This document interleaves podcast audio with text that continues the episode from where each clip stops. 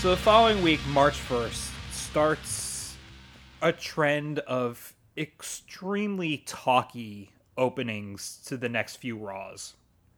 Um, Vince starts by saying these are last week there was footage so rare that it's been placed in the Museum of Television and Radio in New York City because it showed Vince McMahon showing weakness. None of the people. Yeah, they have that. They have that with the Super Bowl ads from 1984. No, and then he's talking to the audience and saying that none of you know Vince's capacity to love. And then my favorite line of this was because amoebas don't feel very much. And I love that line because Vince, it was like he was started saying it, but he wasn't really sure how much he knew about amoebas. Because I feel like he Yeah. started by saying amoebas don't feel anything, but he didn't want somebody to be like, uh, actually, Vince, amoebas have some nerve endings, and so they're able to tell some things. yeah, no, they have blood curdling screams. It's it's like if you could hear them, it's horrifying. Such such wonders and pains of the unearthly dimension. For amoebas, the dead are the lucky ones.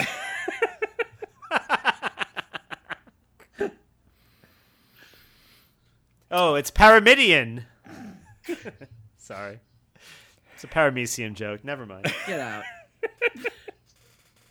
I'm just being silly, guys. yeah. Brought it back. I liked that one until you went, ha ha. That's the po- that's the point of that. Kane is fired. Chyna helps him fight off the white coats. Then uh, Chyna deci- um, convinces um, Vince not to fire. I don't know. There's a lot going on here. But Mankind comes out, and this is still when Mankind is in his I want to be a referee phase. And Vince says, Aha, you will be a referee, but first you must fight The Undertaker. Sure. I I liked that that like Chyna Chyna's like, look, we you're not able to use Kane the way that you should use Kane. You can't control him. I can control him. And I want to be like, Chyna, you need to make sure that Kane doesn't like make promises he can't keep. Like you can't promise to like uh, cremate the Undertaker. It's just not a, a viable thing. And then uh, then Vince is like, "So Chyna, you're gonna make sure that Kane like kills the Undertaker?" And she's like, "Uh huh, yes." like, no, Chyna, you're not, not lo- you're not learning any lessons. Lights go out. Was this Oh, as random go as ahead, it Aaron. felt, Aaron? Was there anything uh, other like segments that we, we were missing? I'm like on this, like, because I, I, you know, we've we're jumping around a little bit because we did WrestleMania, and so like we we've seen how Kane and Chyna that story sort of plays out. But before this, is, is there more to their relationship than than being uh, near each other in these kinds of big corporate segments, corporation segments? I think so. I'd have uh, I- I'd have to go back to like the raw reports from around this time, but um, I guess they were kind of they that yeah they were trying to build a little bit of a relationship between the two of them for sure. Yeah, I just couldn't remember how we got to this point. I know where we get after this, but I'm like, was this the first move? That seems odd. No, no, there's a little bit more to it. I, I wish I had something more to tell you though. That's fine. I know that they mentioned uh, at one point that like Kane, you know, when Kane uh, helped Chyna, right? And so that's the part that they were that the announcers were calling back to when Chyna helps Kane, which by the way got a huge pop. Yeah. Um, by the way, I also was wondering, like, after Vince fired Kane, like, what's Kane's next career? Like, I guess mayor of Knox County. Yeah. He's either going to the mental in- the mental institution or he's uh, gonna go into office. Which you know, folks, it's kind of the same thing. Oh yeah, at um at St. Valentine's Day Massacre, um, Kane and Chyna were teamed up to uh, take on That's Triple H right. and X Pac. That's right. Yeah. But that was more like projected on them than in- indicating they have like they care about each other, right? Well, I, I mean, I, I remember Kane just yeah, it was I think it was projected on them, but I think Kane was a good wrestling partner, whereas in some other tag teams that he's been in, he wasn't as attentive. I think this was the one where like Kane kept like uh, grabbing Chyna by the hair to make sure she was okay. But but also it was um during Chyna's heel turn, the threat was that Kane was going to do something to Chyna um, that that caused Triple H to quit during his match with The Rock. Yep, yep, yep. Um, and so I guess that they they've been putting them in proximity. So I, I don't think it was as abrupt when they actually pulled the trigger on it. Got it. Okay.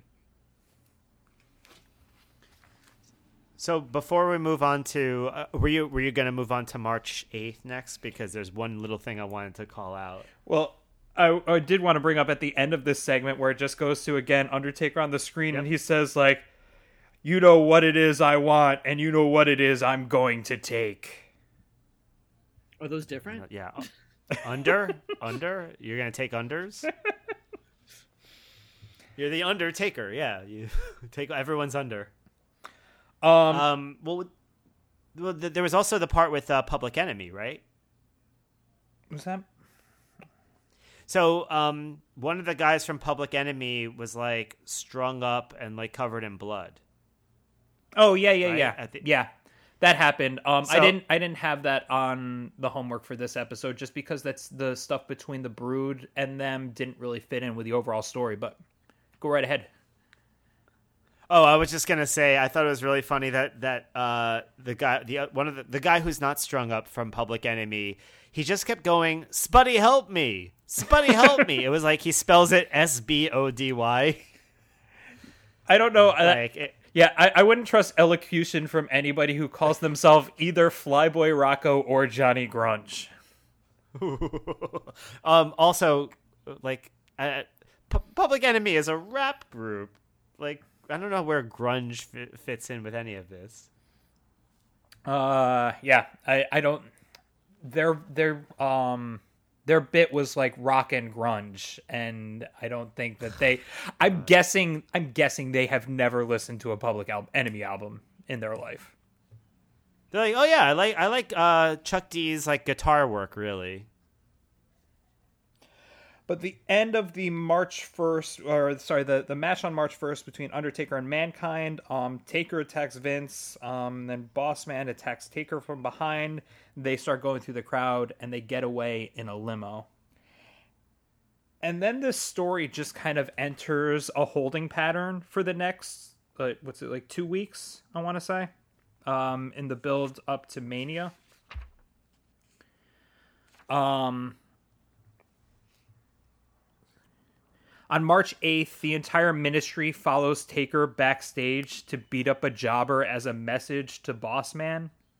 The whole night is about kind of Undertaker's search for the big boss man um, for reasons.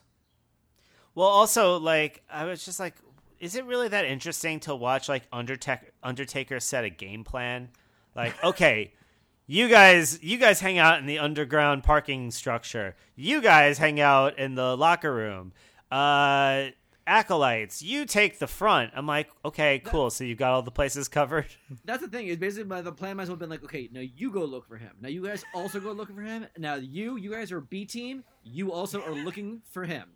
It was like, what? First of all, I just wanted one scene that's like, listen, here's what we're gonna do. We're all gonna hold hands and form a chain. Then we're gonna walk a grid across the arena. Like that is actually how that works. Ollie Ollie Oxen, free, free, free. I don't know. I liked that scene because it showed Undertaker's intelligence because he told them to look in three different spots. Yeah, he covered all the all the places. I wish he had like I wish he had a whiteboard where he like is like circling all the different parts that he, that they should be covering. And then I, we'll What were you go we'll go back to the stuff in the middle, but at the end it turns out that Big Boss Man just didn't show up till Raw until like 30 minutes before it was done. Bad employee. Yeah. In the meantime though, Vince tells Brisco and Patterson to look for or to keep an eye on the ministry, and I thought this was funny. These guys are funny. I love Brisco and Patterson. I really do. I love when they do segments together. So I, I Yeah, it's fun. I like what Brisco just said. I well, I've been very busy tonight, Mr. McMahon. Doesn't tell him anything he was doing. And then Patterson is just like, Yeah, do you want me to get your coffee? they're just such like literal they're just so weird they're just legitimately such like weird caricatures of old-timey wrestlers that like you can't fake it you can't fake that kind of freaky and i just i love it i love it It's just, it's so funny though that they're like, you know where our you know where our real comedic talent lies in uh, Gerald Brisco and uh, and Pat Patterson. Like like to be like, you know, these guys they need they need more airtime. Um, which I mean, like they, you know, it's great. I love it. But like, what a what a weird choice for like a show that you know, it's like it would be like if uh I don't know.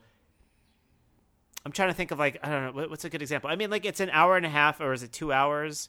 Of and like they're dedicating like a significant chunk of it to these guys that are just like old dudes who are like basically, you know, comic relief. It's just such a such a funny choice. And then they they hunt down the ministry to a room, and they just like the ministry. They've just decided, oh, the ministry is in here.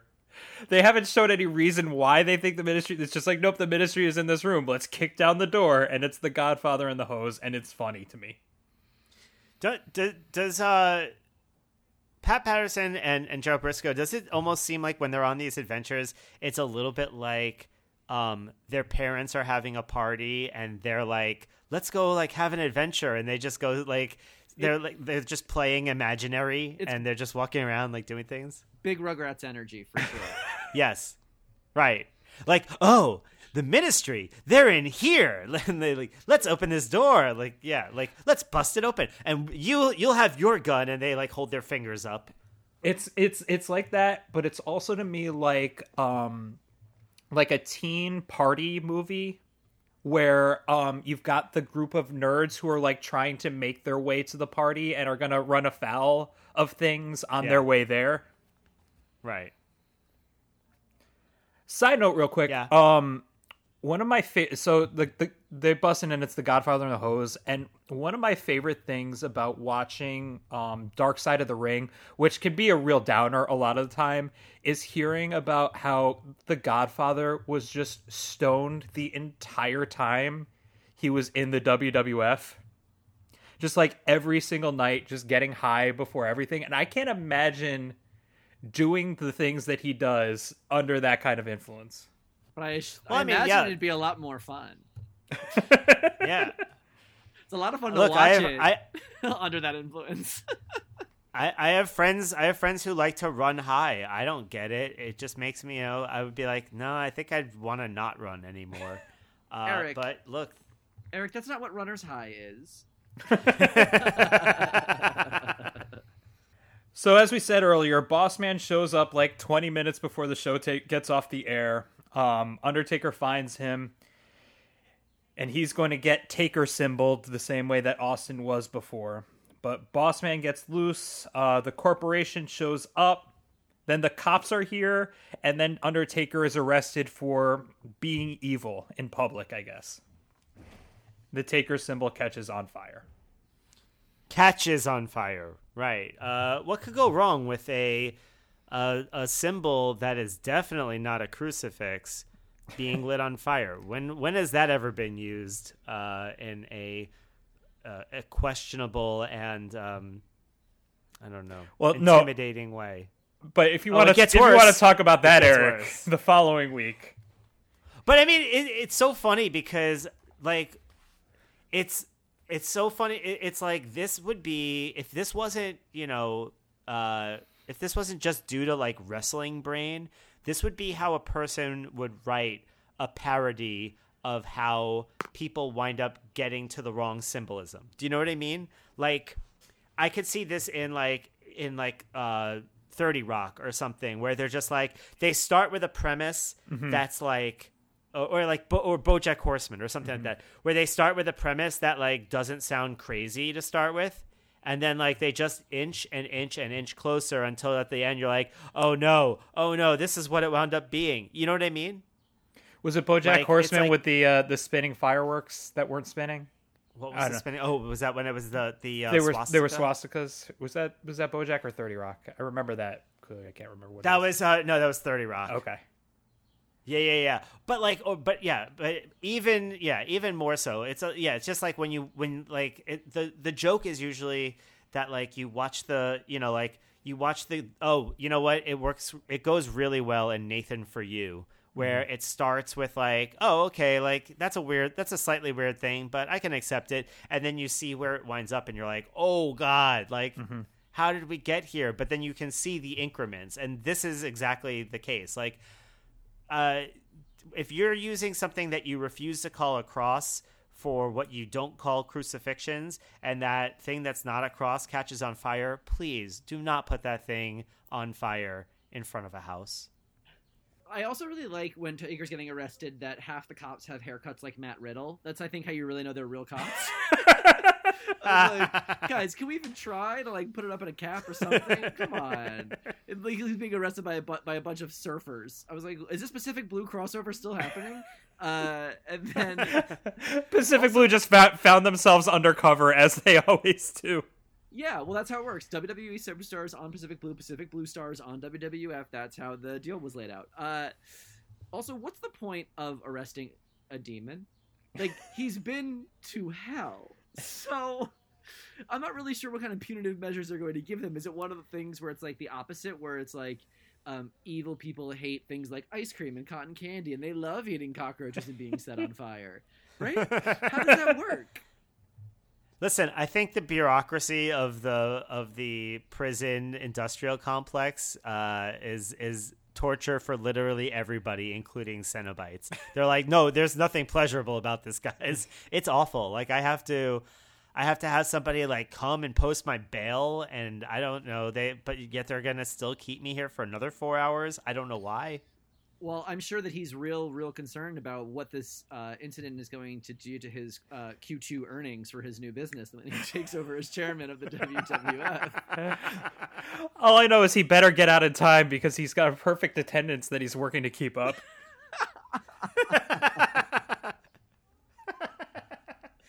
wow, a triple tag team finisher, you guys. Guys, remember when that was a plot point for the WWF that the Undertaker No. has perfect attendance? He's never late. he is never I I love the callback. Listen, yeah, he's Oh. always here. Where could he be? Maybe he's in prison. Oh. Uh, but to go back to uh, what Eric was saying about uh, some bad symbology, it gets even worse on March 15th. Um, at the end of Shane versus the air quotes Legion of Doom, which was Brisco and Patterson, um, Vince and Shane are walking up the ramp. The lights go out, and um, the image comes up uh, of a house. The lights are on, but nobody's home. But she's coming home, the voice of The Undertaker tells us. And then we see a shot of the ministry walking up to the house, which I think is really, really good. Like, Yeah. everybody Pretty kind of.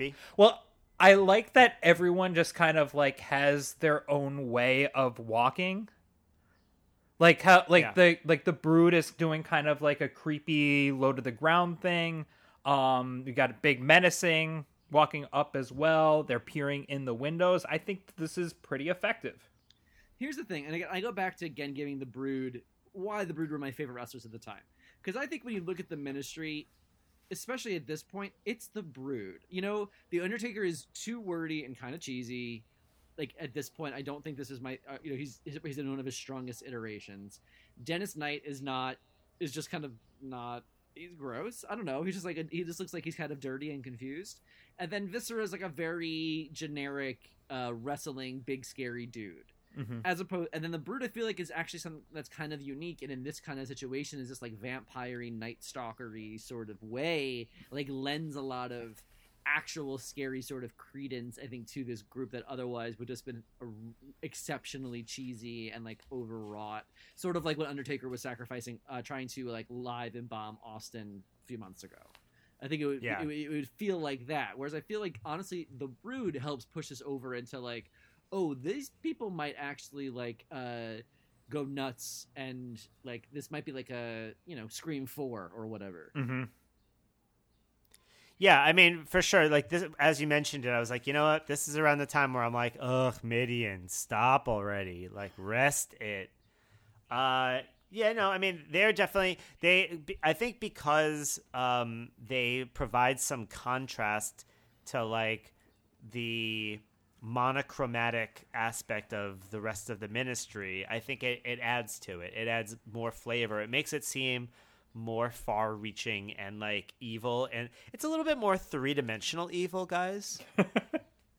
Also, I, I think they look cool. Like they just like look cool, and they're young, and so I imagine that they probably, and I'm assuming here, You think? that th- they- wait, wait, wait, Bobby. You think they look 1999 cool, right? Yes. Oh my god. Of course. Yes. Hundred percent. But like I was watching like Edge's, Bobby wears blouses. Edge's like wraparound silver Oakley sunglasses or whatever, like whatever those sunglasses were at the time were like super popular. Hmm. Uh, Yeah, yeah, like yeah. I just feel like he they've got like a youthful he like that ball chain necklace. They've got like a youthful energy to them that feels like they've got some references and like cultural touch points that just make the whole thing feel a little less uh carnival wrestling cheesy. Yeah. By the way, um, getting back to the the home invasion, this is the point where I think uh, Vince may have used up all of his acting from the the previous weeks because I don't get like the the reaction he shows to the idea of the home invasion is like a bit muted. He's just like, well, "What do I do? Uh, I don't know." Like, you know what I mean? Like, if if someone was like, "I've taken your daughter," like, like you know what I mean? Like, wouldn't wouldn't he like be going fucking ballistic? You know what I mean? Like, I would say more so than if a teddy bear got burned. I I agree with that, and I also think like this is the point where we've officially gone to this well too many times. Like Yes. we we did this with Austin and Vince. We've did it. I think honestly maybe even multiple times. We, uh, Austin and Pillman. There's like these times where we where we do this. There's someone at the house. We call the cops. The cops can't help us. What do we do? Let's get the police here. Let's get in the car. Where's my driver? I have to get like these sort of like weird Yeah. tense panic room sort of bottle episodes are I, I, they were they were great before. We've talked about ones that we loved before, but I think like this is the point where I jumped the shark, where it's like, okay, I can't see this story happen one more time on Raw, where you're calling and I have to get remote shots of your house. Like it's just uh, we've done it so many times now, and since we never really And- cash in on it, it's just it's it lost its all of its I feel like scare ten- tension. Yeah, and and I think that's encapsulated by the the um, transition that we get from Michael Cole after that scene where he goes, yes. "Well, Mr. McMahon is frantic, but King, you had an interesting weekend. You, you went to the Playboy Mansion." I'm like, "What the fuck, dude?" They literally are like, this is serious. Meanwhile, last weekend, Lawler, you had a seriously good time with Hugh Hefner. And saying, what? What? So how's what? the how's the gro- yeah? Oh, they're creeping up on the on the house just like you were creeping into the grotto. Uh, what is it like with the bunnies? There is no three like elements that I could picture being together for a worse contrast to follow what we've been watching. It's like Jerry Lawler, the Playboy Mansion, and like Sable. It's like wow, like three people who really couldn't carry the emotional tenor from the previous segment into this. Like three I- I- elements I that are tr- disjointed. I truly cannot wait until we get to Sable. Um, so okay, so then they're they're like, I don't know. Do you want to walk us through the rest, Aaron? I mean Yeah, there's- sure. there's- Yeah, sure. And I'm I'm still I'm still thinking about Bobby's point a little bit. Had Stephanie, and cause, spoiler alert, twenty years later, um, Stephanie McMahon is the she that they've been referring to, and the uh, and all that. But we'll get into that a little later. Had Stephanie been revealed at this point, that that she's the one and she's an on-screen character with something to latch onto and we know we see Stephanie at home then I think that something like this could have worked a lot better but as it is it was a whole lot for a whole little And also, we hate Vince McMahon. right So it's we really are struggling to sympathize, all of a sudden sympathize with him because he's a villain, mm-hmm. and you want to see villains get their comeuppance, but not like this. Or mm-hmm. do we? It's like hard. It's like very confusing, actually, what you were supposed to be wanting to do, and therefore, also because so much of the Austin storyline previously was about inflicting cruelty on Vince McMahon, that it's kind of like it's it's very unclear where the fans like I think are supposed to be with this. yeah And it, it would have been cool if if Stephanie had been like okay, if they had developed the mythos of the McMahon family earlier on where Stephanie had had just been like portrayed as like you know, sweet, uh, you know, like uh, merciful. I don't know, just like very, you know, like very the antithesis of Shane and Vince, where it's like, oh, like she's got a, you know, she seems like a real good one. You know, if they had sold that, then that would have like really heightened the idea of Undertaker, you know, stealing her innocence or whatever the fuck they they they did to her. I don't know. It looks like they just did Ash Wednesday, but you know what I mean? Like, Well, I think a lot of this is predicated on the on like the very old school like damsel in distress, women in refrigerators sort of tropes. yes, That like Yes, she is a prop and she is innocent and virginal by nature of being a daughter and owned by her father. You know what I mean? There's like so much like in this. Oh, yeah, just, yeah. like so easily uh, lazy and and and sort of like uh, stereotypical and that kind of stuff. Yeah, I guess what I'm saying is I agree with you completely. I guess what I'm saying is uh, to use the the uh, women in refrigerator metaphor. It's like it, it's like if you just if like a character just walked into his kitchen, opened up his refrigerator, and a woman was there, and you're like, wait, who is this? What the fuck happened? like you need to like even if you're gonna do if even if you're gonna do the refrigerator trope, like part of the trope is is establishing the character for the pathos of losing the character. Otherwise, it's just like violence against women. I mean, look, the the Oh, and the we're gonna get to plenty of that.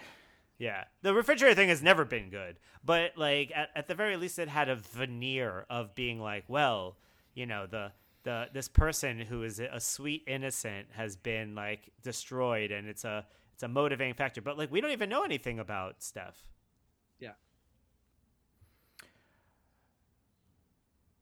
Okay, so um, Shane and Vince have called the cops. The cops are ignoring him because cops, and they think it's a publicity stunt. Um, Undertaker calls and says creepy shit to him. It's 10 o'clock. Do you know where your family is? Then we've got Mideon versus Big Boss Man in a cage. It's a snooze. The corporation shows up. Vince holds Mideon hostage, and then the Undertaker is just like, okay, because Undertaker cares about Mideon about as much as the rest of us do. Um, and then doesn't like Undertaker's voice come from again the PA system? Like, is this supposed to be like the voice of God? I, I don't I don't get it.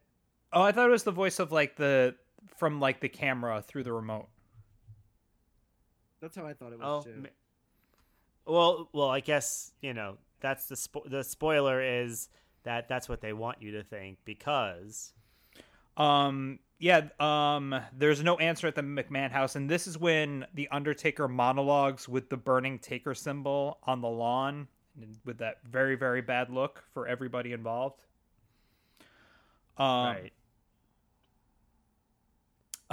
Did you notice that? Like, what do you what, what do you think Vince's neighbors thought when they saw that? They're like, oh no, oh god, oh, what will this be doing to the property values? Yeah, we have to. We, oh right, it's Connecticut. They'd be like, what the fuck are they doing? There's no one here like that. Oh, we have to move. Another wrestling family has moved in again. Not Um, for what I pay in taxes. Did you guys notice though when when Taker was doing his monologue during the with the burning Taker symbol, they kept cutting to some different like shots, and they must have accidentally cut to a camera that someone left lying on the ring. Yep, yep, yep. They had to right. They had to turn the camera upright. Yeah. Um.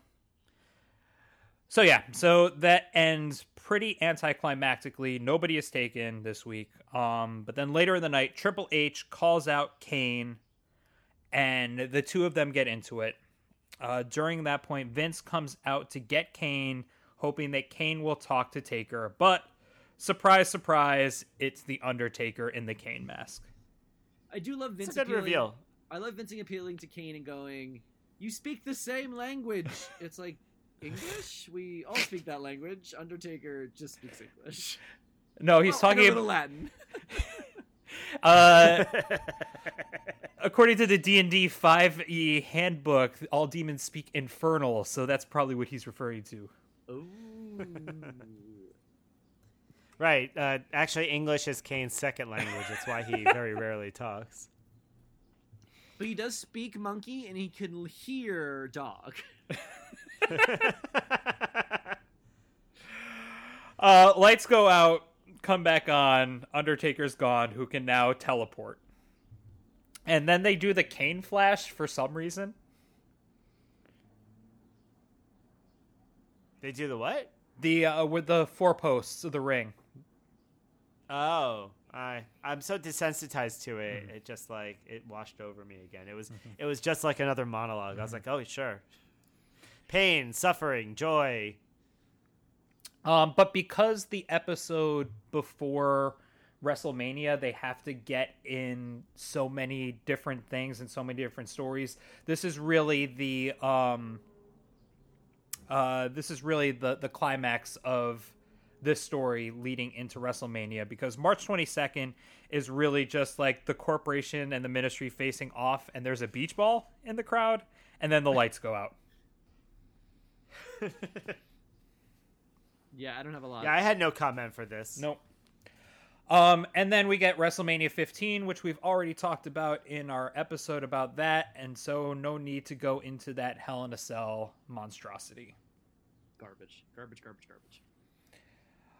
But then, as it always is, the Raw after WrestleMania is great.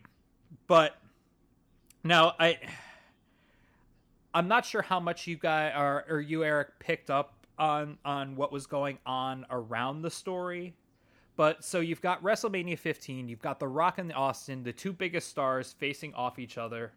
Um, you get Austin, the biggest star in the company, the biggest wrestling star in the world, wins, and so, what story do you decide to go with with him afterwards? I don't like this belt. I like my old belt better, so bring me my old belt. Oh, that's cool. Yeah, they were doing a lot with the belt, and I was like, all right. Yeah, he wants his smoking skull belt back that he had custom made that uh, Vince took from him. Um, but that is all part of the excuse to bring in, hey, Stephanie, my daughter that we've never seen before, call home and get that belt brought here. Yeah, you remember that home, our home that had the burning uh, symbol in front of it? Can you just uh, call back and, and get them to, to run that over? And so I don't understand why they're hiding Stephanie until now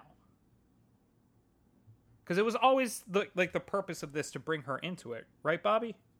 Well, this is Stephanie's, I said, like debut into the company on screen.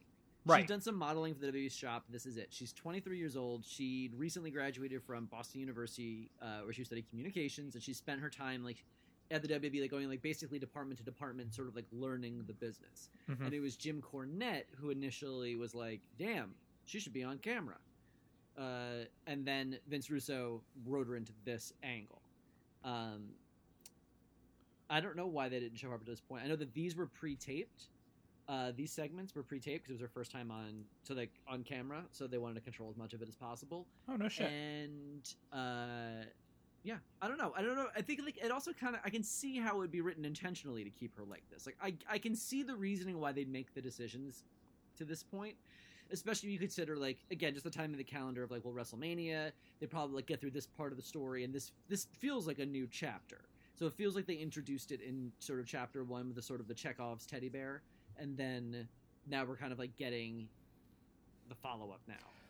If they had, by the way, had they not, but if they had, uh, if they had maybe earlier on just kind of like ha- oh this is stephanie she's learning the business and like kind of like introduced her as like everyone backstage really gets along with stephanie it would put an interesting foil against mcmahon who everyone hates and then now you would be able to say well stephanie now has to come with us on the road because we're worried about what the undertaker might do if she's left at home I, that's what I was saying, right? Yeah. I don't want to again. I, I don't want to be a, a, Vince Russo apologist, but I, I, can. I think what some of the thinking was here too is that um, they were building a mystery. Mm-hmm. What is this weakness? What is this Achilles heel that Vince McMahon has that Undertaker knows that no one else knows about? No one knows Vince McMahon's capacity to love. No one knows that he has this weak spot, this powerful billionaire who runs the company and has all you know all these people under his thumb um, all you have to do is go for the soft spot. But what is it? Was it Linda? Was it Stephanie? What is like?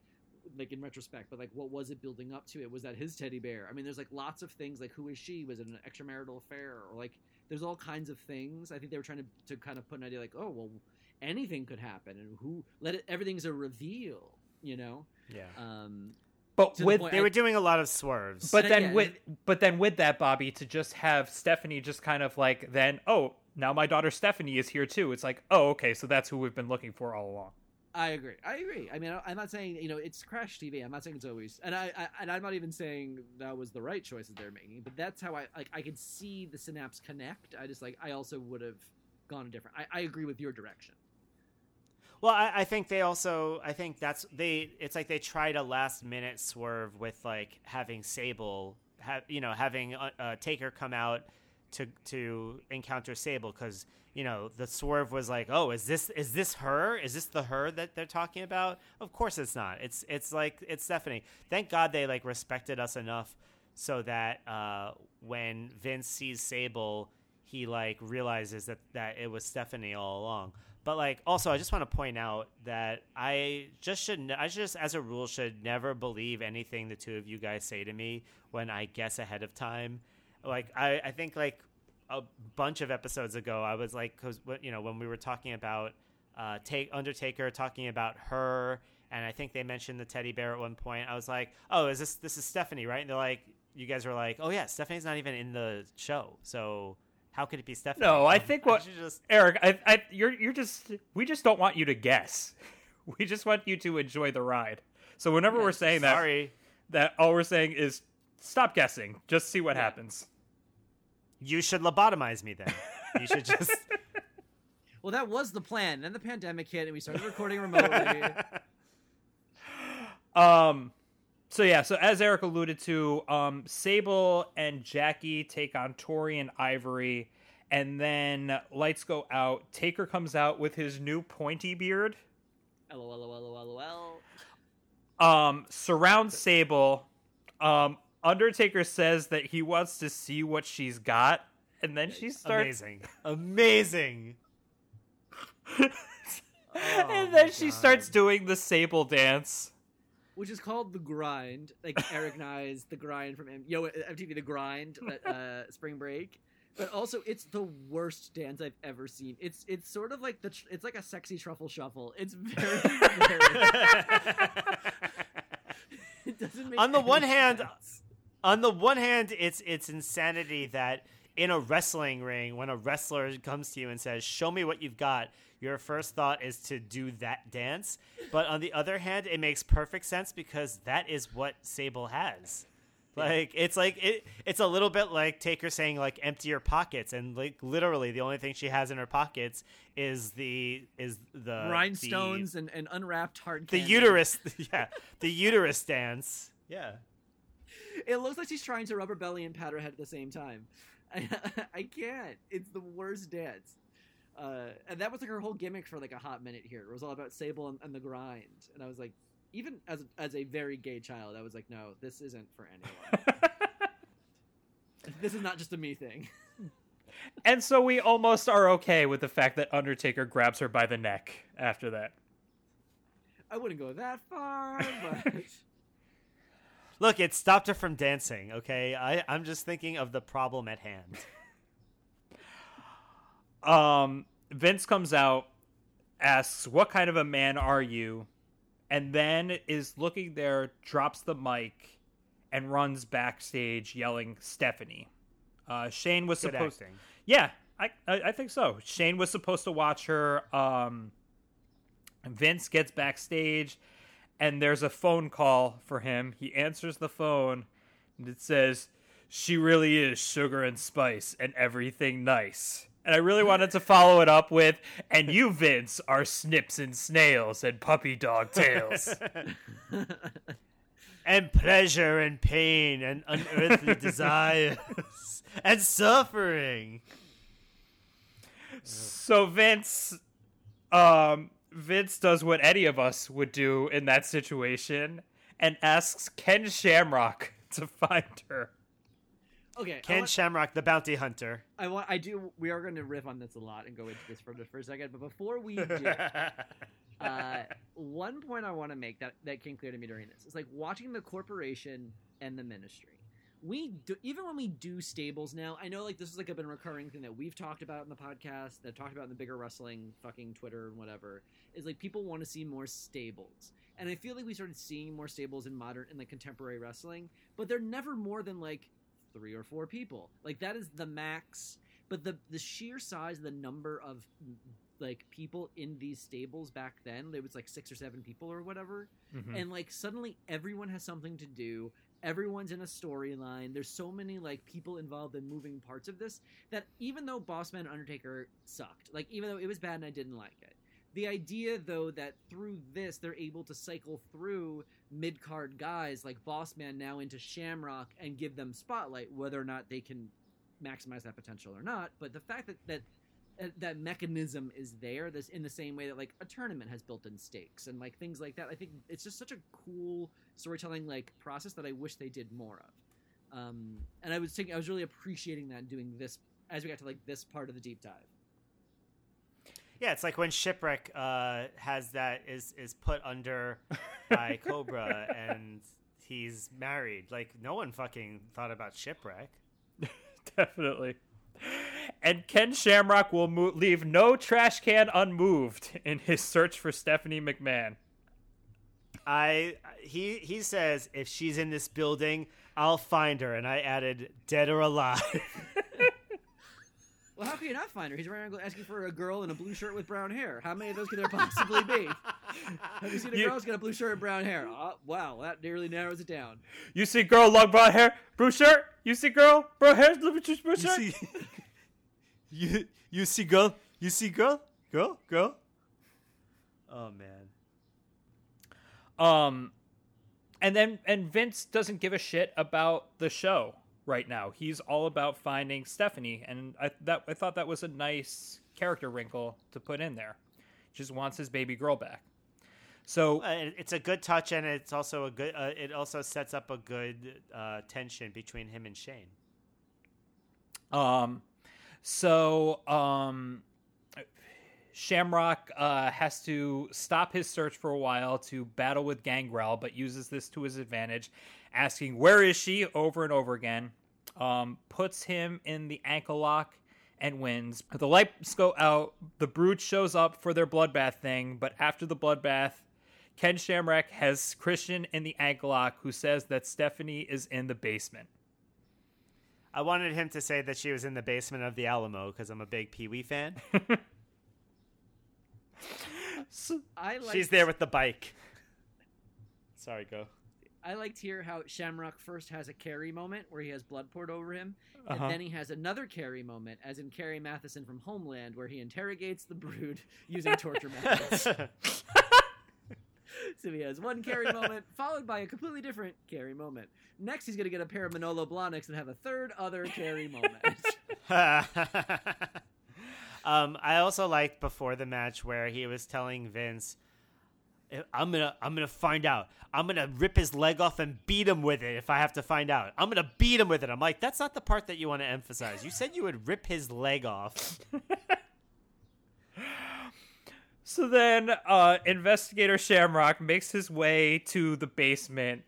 Um, and then his first move when he gets down there is to move a cardboard box as though she might be under it. okay, guys, so I want you to picture this. You've been kidnapped. You tried kicking out the tail light, but it didn't work. You're scared, you're traumatized, and then all of a sudden, a screaming man covered in blood shows up to rescue you.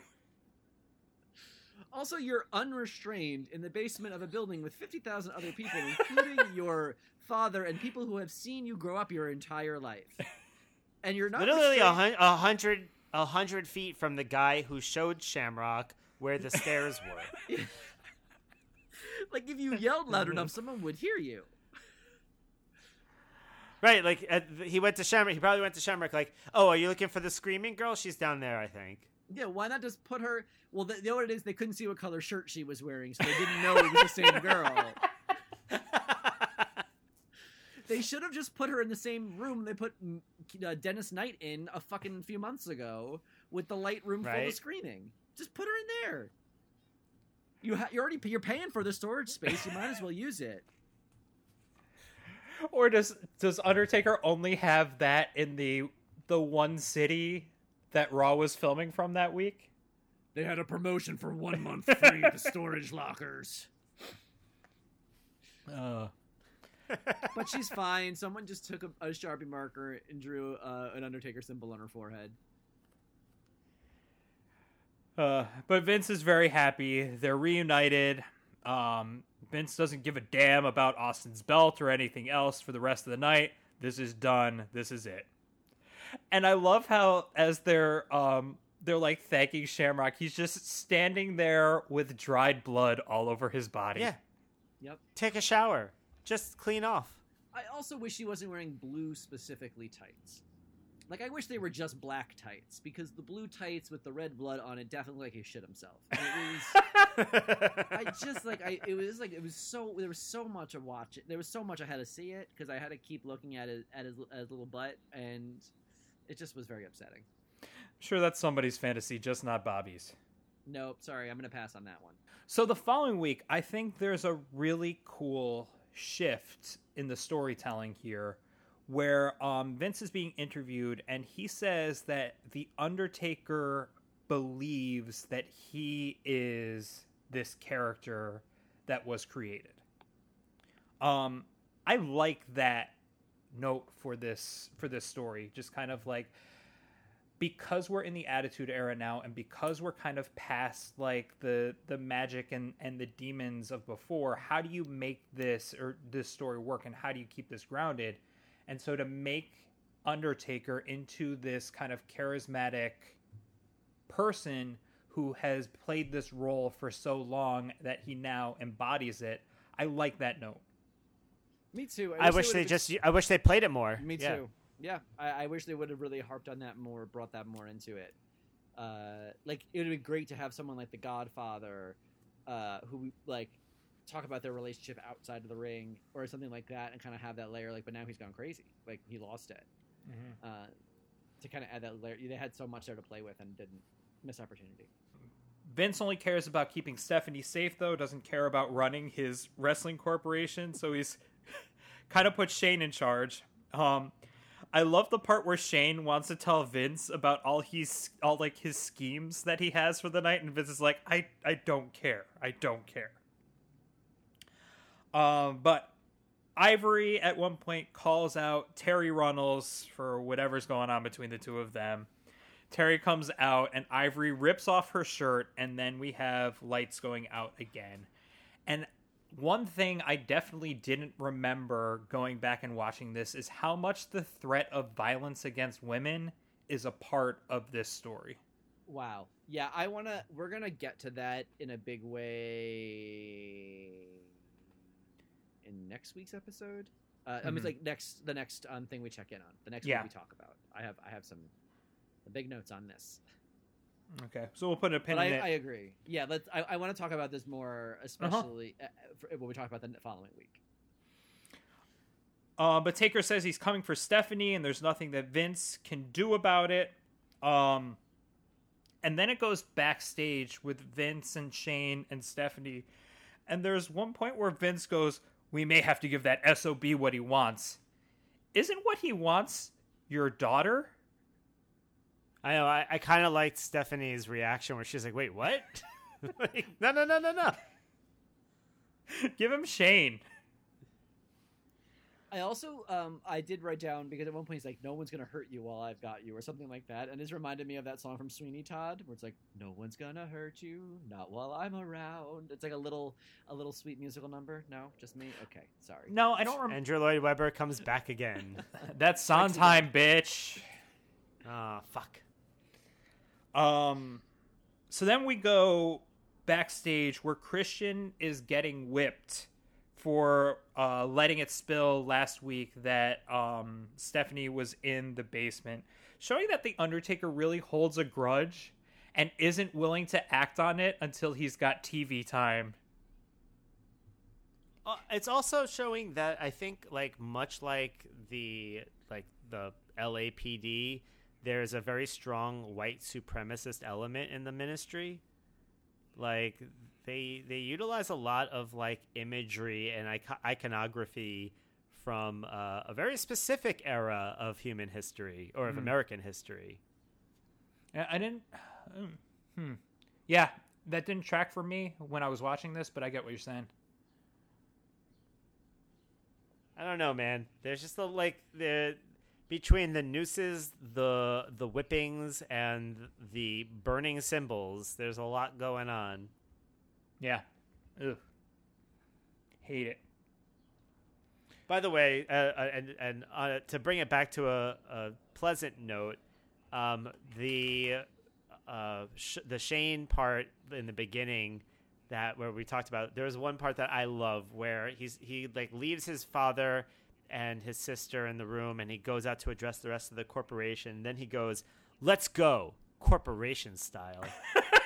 Like, so you're going to uh, divide into sub departments and divisions, and you're going to send a memo around about it, and That's actually maybe uh, cir- circle back. that's actually the direct translation of Gangnam Style. so we've got the match between the New Age Outlaws and the Brood, and partway through, Christian um, stumbles out there, still dazed from before, and Billy Gunn grabs him and throws him in the ring, and then he gets pinned, causing the Brood to lose another match. First of all, how good are the referees where they don't even know which wrestler is which? Like, how do you not know the difference between Christian and Gangrel, who was just in front of you? Does Earl Hebner not have object permanence? Like, how is that possible? like, if you were watching this with a stranger who's never seen wrestling, they'd be like, "That's not the same guy." You know what I mean? Like, you couldn't remember two minutes ago who you were just refereeing, right? Like, I just like don't. This is like the most, the biggest like logic gap when they ask us to do this. Uh, also, I love how over the New Age Outlaws are for this match. The crowd is like eating up every single thing they do, like unbelievable. And uh, including one of my favorite New Age Outlaws fans in the audience who had taped together a bunch of computer printer paper that said, We're going to do it doggy style. Meaning they had to print on multiple sheets of paper that lay it out, print it out, and then tape it together And and, then the hold tape. it across. And then you have Get to that and at the bottom important it's- message out. And then you have to cut off the pieces that don't quite overlap just right. And I think they added like a few extra symbols to make it like you know like an at sign and a tilde just to make it look symmetrical and have some flair. It's like they really were pushing the limits of Greetings Workshop with this. It was something. Again, all At the to, bottom, at the bottom, it says peanut butter is one word. all to support Road Dog of all people. I gotta say, man, Road Dog, Road Dog, when he when he was like doing his uh his his intro for the heavyweight uh, for the um hardcore stuff, I was like, man, this guy has the crowd. He he just knows how to like he like they wanted to keep going. He's like, no, no, no, no, it's changing this time. I love it, and they were just like they were down for it. He just kept singing the tune and changing it, and they were like singing along. So then another match happens. We've got Ken Shamrock versus Viscera, and uh, the Ministry descends on Shamrock during this match. Um, Shane holds back the rest of the corporation and lets um, lets Ken Shamrock uh, be taken away and be put in a trunk. Um, Vince is backstage, and someone just starts flipping the lights on and off and he yells, Stephanie. we go back outside, and the ministry is ready for another sacrifice. A young girl is going to be sacrificed, and it's Ryan Shamrock. Swerve, swerve, swerve, swerve, swerve. I, I I, wrote this. earlier. I was, I it's fine. No, it's good. But like I would- like the uh, right away, I was like, oh, they're front loading this Stephanie swerve. Like I knew it immediately. Like it was like a young, it's a young girl her father. Like we won't be specific. It's it's like Chyna saying last night was magical. it wasn't father it was family and so it was like very carefully chosen words that i agree also like had made my ears like kind of like crop up like huh they're they're they're being very careful in the language they're using here Right. Which is funny because like it's it's so funny that in the world of WWE, the the ministry, which is like the most evil thing, can't say an untrue thing. They're like, no, no, no. I said a woman, like eh, technically, she has a family, and that family is going to be upset. We did not mislead you in any way. But Undertaker, We're the ministry that always tells the truth, and they're the ministry that always lies. You get one question. also though here's the thing i understand the sacrifice of Mideon and I, also i'm not asking for this i don't want it to be more violent but i don't really understand the effects of sacrificing someone by raising them really high off the ground like i don't we Right. did it to austin we did it we're doing it now to ryan shamrock and i mean i guess it's it's scary i'd be i mean i could see being like oh this is scary but like i I don't know. I, I just don't I don't get it fully. What's supposed Yeah. to be happening? Yeah, so like I, I I I agree with you, Bobby. I did not understand like that was like the middle of the Raw. It wasn't even the end. So I just was like, how does that ceremony end? Do they just like let her down? They're like, okay, you can go now. I imagine for the live crowd, it was a blackout, and they let her down in like pitch in like the darkness of the arena. But also, w- w- to what effect? What, what are we supposed to believe? I, fine, but like, what's the intended illusion?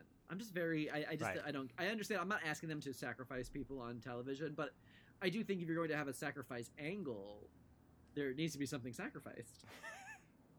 Right? Sounds like you want them to sacrifice somebody on television. I, Bobby, don't you know what a sacrifice is? You just slightly elevate it over the area where it was. Right. Okay. Yeah, I I sacrifice every time I take the elevator up to my uh, apartment. Like, up, oh, it's our sacrifice. I did think when Undertaker said, uh, "It's not the young girl that I wanted," I was like, "Oh, I guess your order from Wayfair hasn't come through yet." Whoa, Nathan just caught, Nathan caught me up on that whole thing last night, and let me tell you, I am reeling. But let's, let's sorry from another for another pod. God, I just uh, the TikTok teens. We we were really behind you when you were doing climate shit and ordering tickets to Trump's rally, but once they discovered Pizzagate and QAnon, I'm like, oh god, no. Um. So, hold on. When when uh, Taker was talking about like the chosen one, was he talking about Ryan Shamrock being the chosen one or Stephanie being the chosen one? It, the the drivel got a little confusing to me. Eric, I don't remember him uttering the. I believe you. I don't remember him uttering the words "chosen one" at any point because, again, at that point, it was just like wash over my face. It literally was that they took the script of The Matrix and hit like a random button, and were like, let's grab words from it and put them together. They're like, chosen destiny, leader, darkness, soul, reap. It's like, what, huh? Huh? What, huh? It's found I'm most surprised they didn't have an oracle. right, it's like a mag- yeah, it's it's bananagrams. But Eric, whatever you do, don't guess who the oracle is going to be. Right. Oh God. Right. Uh, let me get. Let me see. Do you guys want me to experience it for the first time?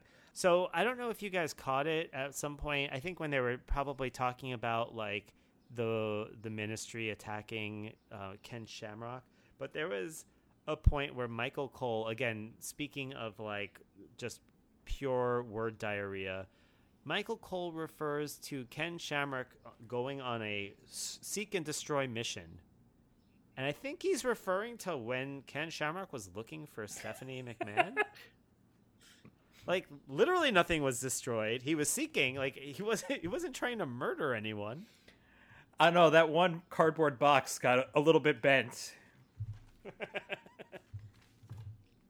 so we go to the April 12th episode, which starts with Vince showing Stephanie some police officers, just like, these are what police officers look like. But then we have, God, one of the talkiest starts to one of these. Uh, Shane so, comes. so talky. Shane comes out with the corporation. Um, Shamrock has the very valid point wanting to know where the corporation was when he and Ryan were kidnapped, which never really got resolved either. Nope, Sure didn't. Um, but Shane calls out Stephanie and Vince. Um, says that Vince's priorities are out of whack. Um, his his uh, major um, evidence for that is that he's hired Jr. back on there. He fires the Stooges, which we all know now that he's evil. Um, and Vince accuses him of being on a power trip. But Shane wants to know where is the Vince McMahon with the balls the size of grapefruits and sends him away. Gross. Shamrock walks Shamrock walks out with him. But there was also the smack, right, where they replayed that smack. Uh, I don't know, fifteen times. And the funny thing about that smack was, I don't know if it was like some like wrestler or one of like the um, the Greenwich Street crew or whatever they call it. The them. Mean Street Posse. uh, Greenwich Street Posse. I don't know if it was them or if it was somebody from the audience, but there was there was somebody on the hot mic who just kept going, "Oh shit!" You every time they did a replay, you just heard like you hear like, "Oh shit!" every single time. That's right. Shane also slaps Vince McMahon. Acolytes are against Jeff and Owen. Um, and then partway through the match, the ministry makes their way in. Um, knock get uh, Owen and Jeff into the corners, and then Undertaker stands menacingly over Deborah. Yes. Uh, threatening her, how beautiful she is, all this stuff. I actually, so the thing I wanted to talk about more with regards to coming up at, is right after this, because like Shamrock comes out, clears the ministry with a bat. Wait, at what point? No, it was okay. So while I'm trying to, sorry, my notes are bad on this, but I'm trying to remember. Deborah Undertaker has Deborah, and that's when he says that Shamrock, Ryan Shamrock, enjoyed everything that like Viscera did to her. That was the line Yeah. that like got me. That was like, God, Jesus fucking Christ, WWF. Uh, but Yeah. that was the line. The implication that like when Ryan, while Ryan was kidnapped, she was also raped. Uh, and I think all of this violence that's being threatened against women, and in some cases cheered for, uh, and especially just like the easy implication of of rape here and like the threat of rape, I think you can draw a very clear, very straight line from this stuff in the Attitude Era that we're talking about directly to the kind of thing that Sammy Guevara got in trouble for making a joke about on a podcast, straight to the speaking out movement on Twitter right now. Mm-hmm. It's like this is the kind of thing when people talk about representation and why it matters and like what potential like what power storytelling has to like actually affect attitudes and beliefs. It's like wow, what a very clear, concise example here where you can take and isolate and be like, yep, I can absolutely see from like point A to point B to point C. Maybe just to be fair, uh, maybe he meant that he was carving on a fake chest with jelly, and she was really enjoying that. They were know, like- practicing. Actually, they were doing a lot of uh, Scrabble, a lot of tiddlywinks. I keep getting all these Viscera U's and reading- T's. V- Viscera was reading to her his poetry, and she's really enjoying it. That's actually how they came up with the name of Viscera. It's the letters that he had. It's the seven letters that were on his tray. Uh, he rearranged them and was Right. like, "Viscera, is that a word? Nah, let's go with that. Viscera, viscera. It's viscera." You got a bingo with that. yeah. Then take out a dictionary. He's like, "Yes, it's it's it's a old language for your insides. Viscera, viscera. That's my name, Viscera." And Bobby, sorry, it wasn't your notes that were screwed up. I, I got things a little out of order there. There was earlier on in the night where um there was a women's segment. I want to say with um who's the big bodybuilder woman? It was uh, that's with Nicole Bass. It was, Nicole yeah, it was the- Bass. It was the four way the four way match. that got was- interrupted by um Undertaker monologuing over the PA system. He goes, he goes, you can run and you can hide. And I was like, oh, oh, he's stuck. like, that's not it. It's like, you can run and you can hide, but. And you Ah, can talk, and you can nap, and you can do a lot of things. Honestly, what the fuck do I know? I You have can no make a hat, power. you can make a brooch, you can make a little pterodactyl. I can't stop you. What am I, the police? And we also skipped ahead over Paul Wight versus the Brood, where Undertaker orders Edge and Gangrel out of the ring, and Big Show destroys Christian in seconds. So now we're at the at the right spot though. So Ken Shamrock um, clears the ring with a bat um, and gets directed to the boiler room, where Ken finds uh, Ryan with mankind. The ministry then captures Shamrock again. Why did you let him go the first time, you dummies, if you just want to catch him again? Or, or the ministry just catch and release? It's a it's a little bit like bass fishing. You know, like Ken Shamrock was too small. They need him to start spawning, so they just they throw him back. We put our Ken Shamrocks back so that we're able to catch him again sometime. Sustainable Shamrock Ken Shamrock fishing. Uh, Ken is put in a luxurious silk robe and tied to the Undertaker symbol. But now, Oh no no no! This is the best part. Uh, when he's doing that, uh, Undertaker goes, "Put him on the cross. Uh, put him on the symbol."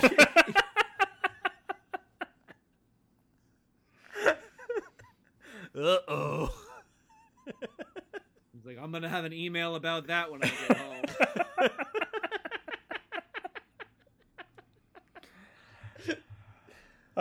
Oh my god! Also, also uh, another another great line of Undertaker drivel is, um, "People say I've lost touch with reality, but you know what I say? I am what I am."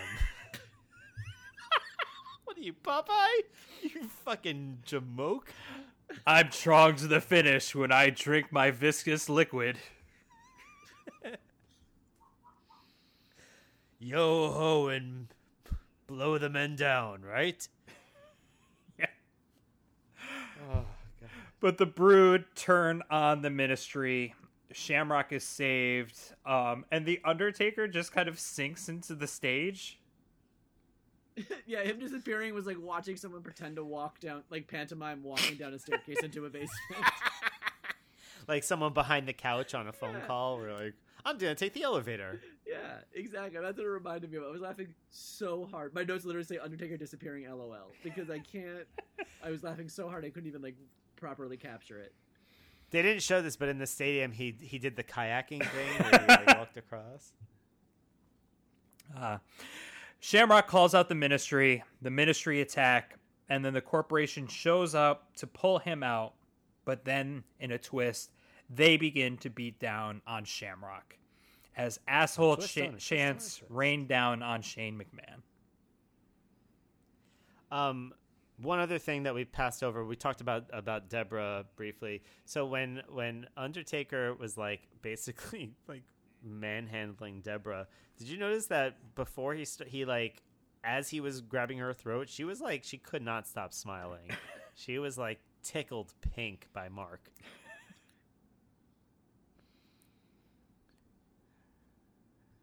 So it leads to the final segment that we're going to look, or the final episode of Raw that we're going to be looking at for this deep dive. Um, on April 19th, The Undertaker orders the Acolytes to take out the Brood. We've got the Acolytes versus the Brood. Um, Shamrock clears the ring with a bat again. And then Paul Bearer really speaking for uh, his his coworkers, like like uh, Taker, they they had a bat. Um, then the acolytes have to explain themselves, and, and this is my th- third point. The un- the acolytes should never drive a car.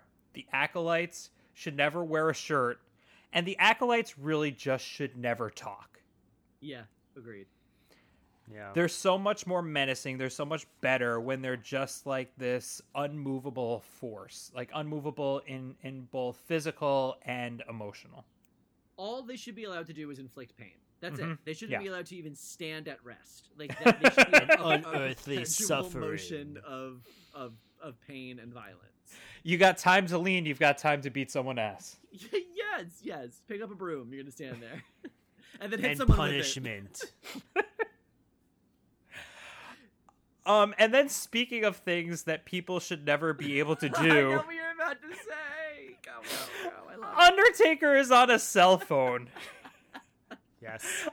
Undertaker on a cell phone's very funny. Undertaker had to go down to Cingular Wireless, sign up for a plan, get the phone that was issued with that plan.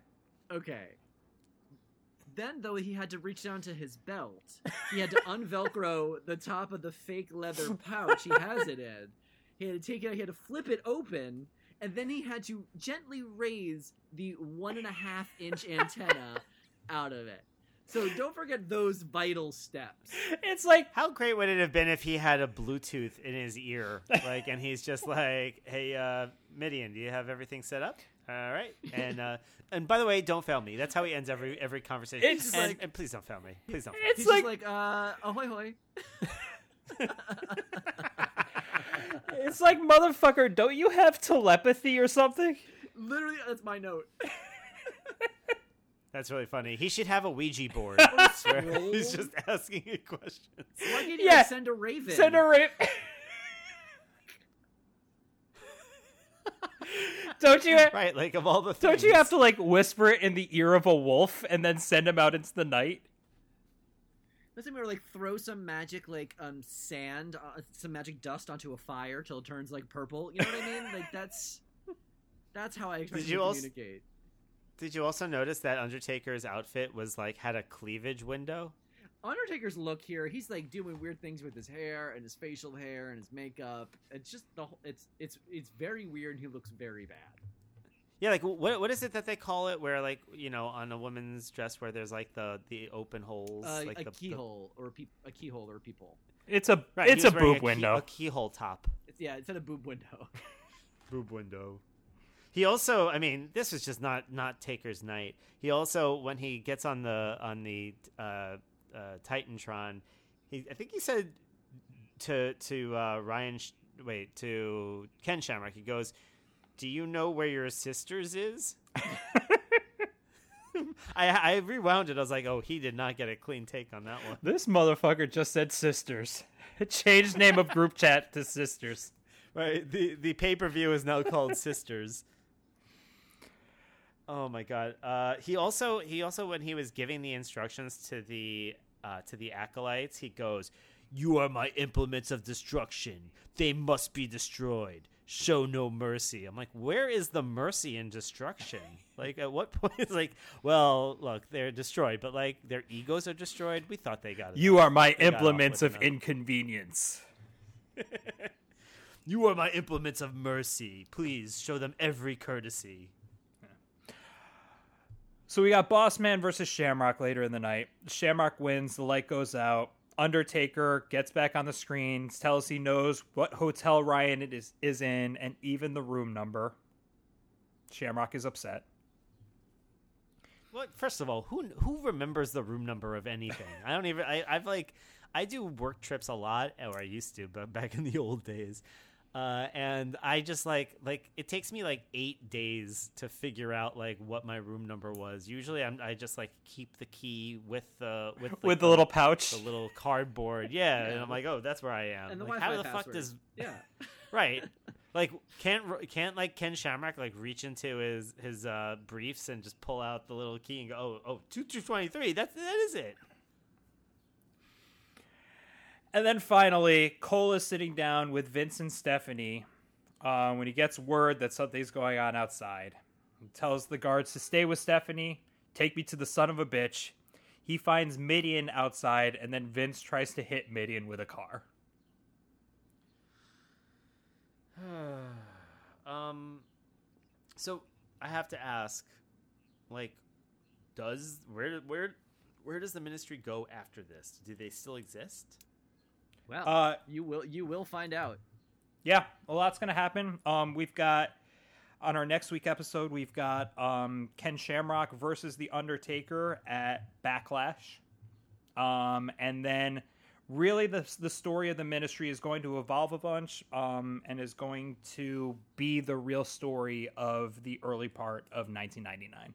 Yeah, so um I mean I I, I wasn't really sure where this like, you know, as we were I, I wasn't sure what this deep dive these these uh pair of episodes was to cover. I, I you know, like I'm used to the storylines kind of getting tied up at some point. This one obviously did not um but I- I think the main like takeaway I got and I, you know, we have a lot of these takeaways throughout. I mean, besides just laughing at it, it sounds like it. You know, there was there were a lot of missteps, but then there's also a lot of opportunity for things, and I I get it. Um, the main thing I took away from it was it felt to me like like a um, like a comic book crossover event. Like Yeah. I felt like as we were watching the you know all of the different raws and all the different whatever you know all the different things and going through and just like you know probably also because I'm not what I'm not watching the the full raw. I'm we're like skipping around, but but so I'm seeing like a little bit of right before the right before like the section we're supposed to look at, and I'm seeing a little bit right after, um, and just seeing who gets pulled into it, and and you know like how it it really is very far reaching and like like to the point where like you know it's it was funny because like the the timestamps for um Jeff Jarrett and like Owen were always very close. Like oh, Jeff Jarrett and Owen were very, always very close to a a ministry appearance. So I remember seeing them a lot in various Raws, but like they, there wasn't any crossover. And then you just see at some point even they get swept up into the into the ministry's shenanigans. Um, and it felt very much like like something like Flashpoint or like you Yeah. know, Crisis of Infinite. it's it's kind of yeah it's kind of like uh you have to buy this ep- this uh this issue of i don't know um teen titans because it's crisis related but the only real crisis related is at the end the sky turns red Yeah, exactly. It's very yeah, it's very just like and and, and there's something like I get what they're I, you know obviously they're investing a lot in this idea, and I get a lot of it, and and you know there's some stuff that's rewarding and there's some stuff that's not. But i i think maybe because we're just like watching week after week after week of raw in such a um a short thing i wonder if like if i had been watching it like you know live at the time like would i have had the same like no pun intended visceral reaction that i have been having where like literally every time the lights go out and Taker's music comes on, I'm just like, oh god, come on! Like, it it just seemed like you know they just kept pressing the button, and like it's always like I've got another sacrifice to make, and I was like, Jesus, how many fucking sacrifices is this ministry? Like, what's the quota on ministry sacrifices per month, per week? Like, I don't know, you know, do have they not been hitting their numbers? Um, so there were I, I think like what a lot of what i felt was just kind of like exhaustion with like with the probably also just because we're watching a lot of clips but i felt exhaustion with the trope at a lot of different times I get that, that Eric. I, I'll say for me, and, and I want I'm interested to hear from Bobby as well. That this turn was one of the things that turned WWF into appointment television. I wanted to know how this story was going to progress and where it was going to go, and especially um, the stuff that's going to happen after Backlash. Really, kind of amped it up to the next level for me. Yeah, I really liked it from kind of like what I was saying before. Is I think that now we have so many talented superstars today, but we can't give them all meaty storylines to work with because we wouldn't be able to keep up with these 15 to 20 different complex storylines. So what they Yeah. did then, it was almost like it felt like almost what they did with Fortnite, where it's like a season of Fortnite, where it's like it comes through and now it's all about the water that went after. So now it's all about Mr. McMahon and Austin, and they have this big overarching story they give multiple segments of television to, which they which I think they do even more rarely today. Uh, and I, and then they can cycle in and out other superstars. And I think to your point, they do cycle in and out more. But I feel like because even though we are watching a lot of clips, we're still like dipping in and out and around of things. Um, and I, I, just think that uh, folks are coming in and out. They have other stuff to do, but I think it kind of like helps keep the story fresh with like shifting focus and giving otherwise people that wouldn't have anything to do an excuse to be on TV and an easily understood motivation, like oh they're on this team, whether or not why they Right. got on the team and whatever. Of course, not everything is like a layered, beautiful Shakespeare portrait, but at least they have you could quickly as a viewer like ascertain like their goals in a moment of being like okay they're on the undertaker's team so they're helping him versus these people are on this team they're trying to help them okay so at least i now i know without knowing anything about viscera hearing him speak what his deal is we know that he's there to help the undertaker um, and i think there's something really efficient about that and the way they really make this big compelling story they invest so much in week over week it just feels like everyone's something more important to do whereas bossman and shamrock what else would they have been doing at this time And we also, I mean, this was close to four months of storytelling that we've done now, and that you've kind of like, Johnny Mnemonic into your brain. So I it, it was a lot for all of us, I think, to take it in this way. Yeah, I've got leakage for sure. but keep it in there for now. Love us, disagree, want to wonder aloud if the if the person tied to the cross being cut open in front of you is in fact some sort of sacrifice? Want to put us on the cross? I mean, symbol? Let us know. Email us at hellinacellphone at gmail.com. Get updates on Facebook or Twitter at hellinacellpod or tweet at us individually. Eric at Prime Silver, Bobby at Bobby Hank, and Aaron at Slow Pass. Our theme song is There Are Traitors in Our Midst by Disco Vietnam, and our artist by Alexis Yavney. Find links for both in our episode notes. Please rate and review us on Apple Podcasts or wherever you get your podcasts. We'll be back again next week with Backlash 1999.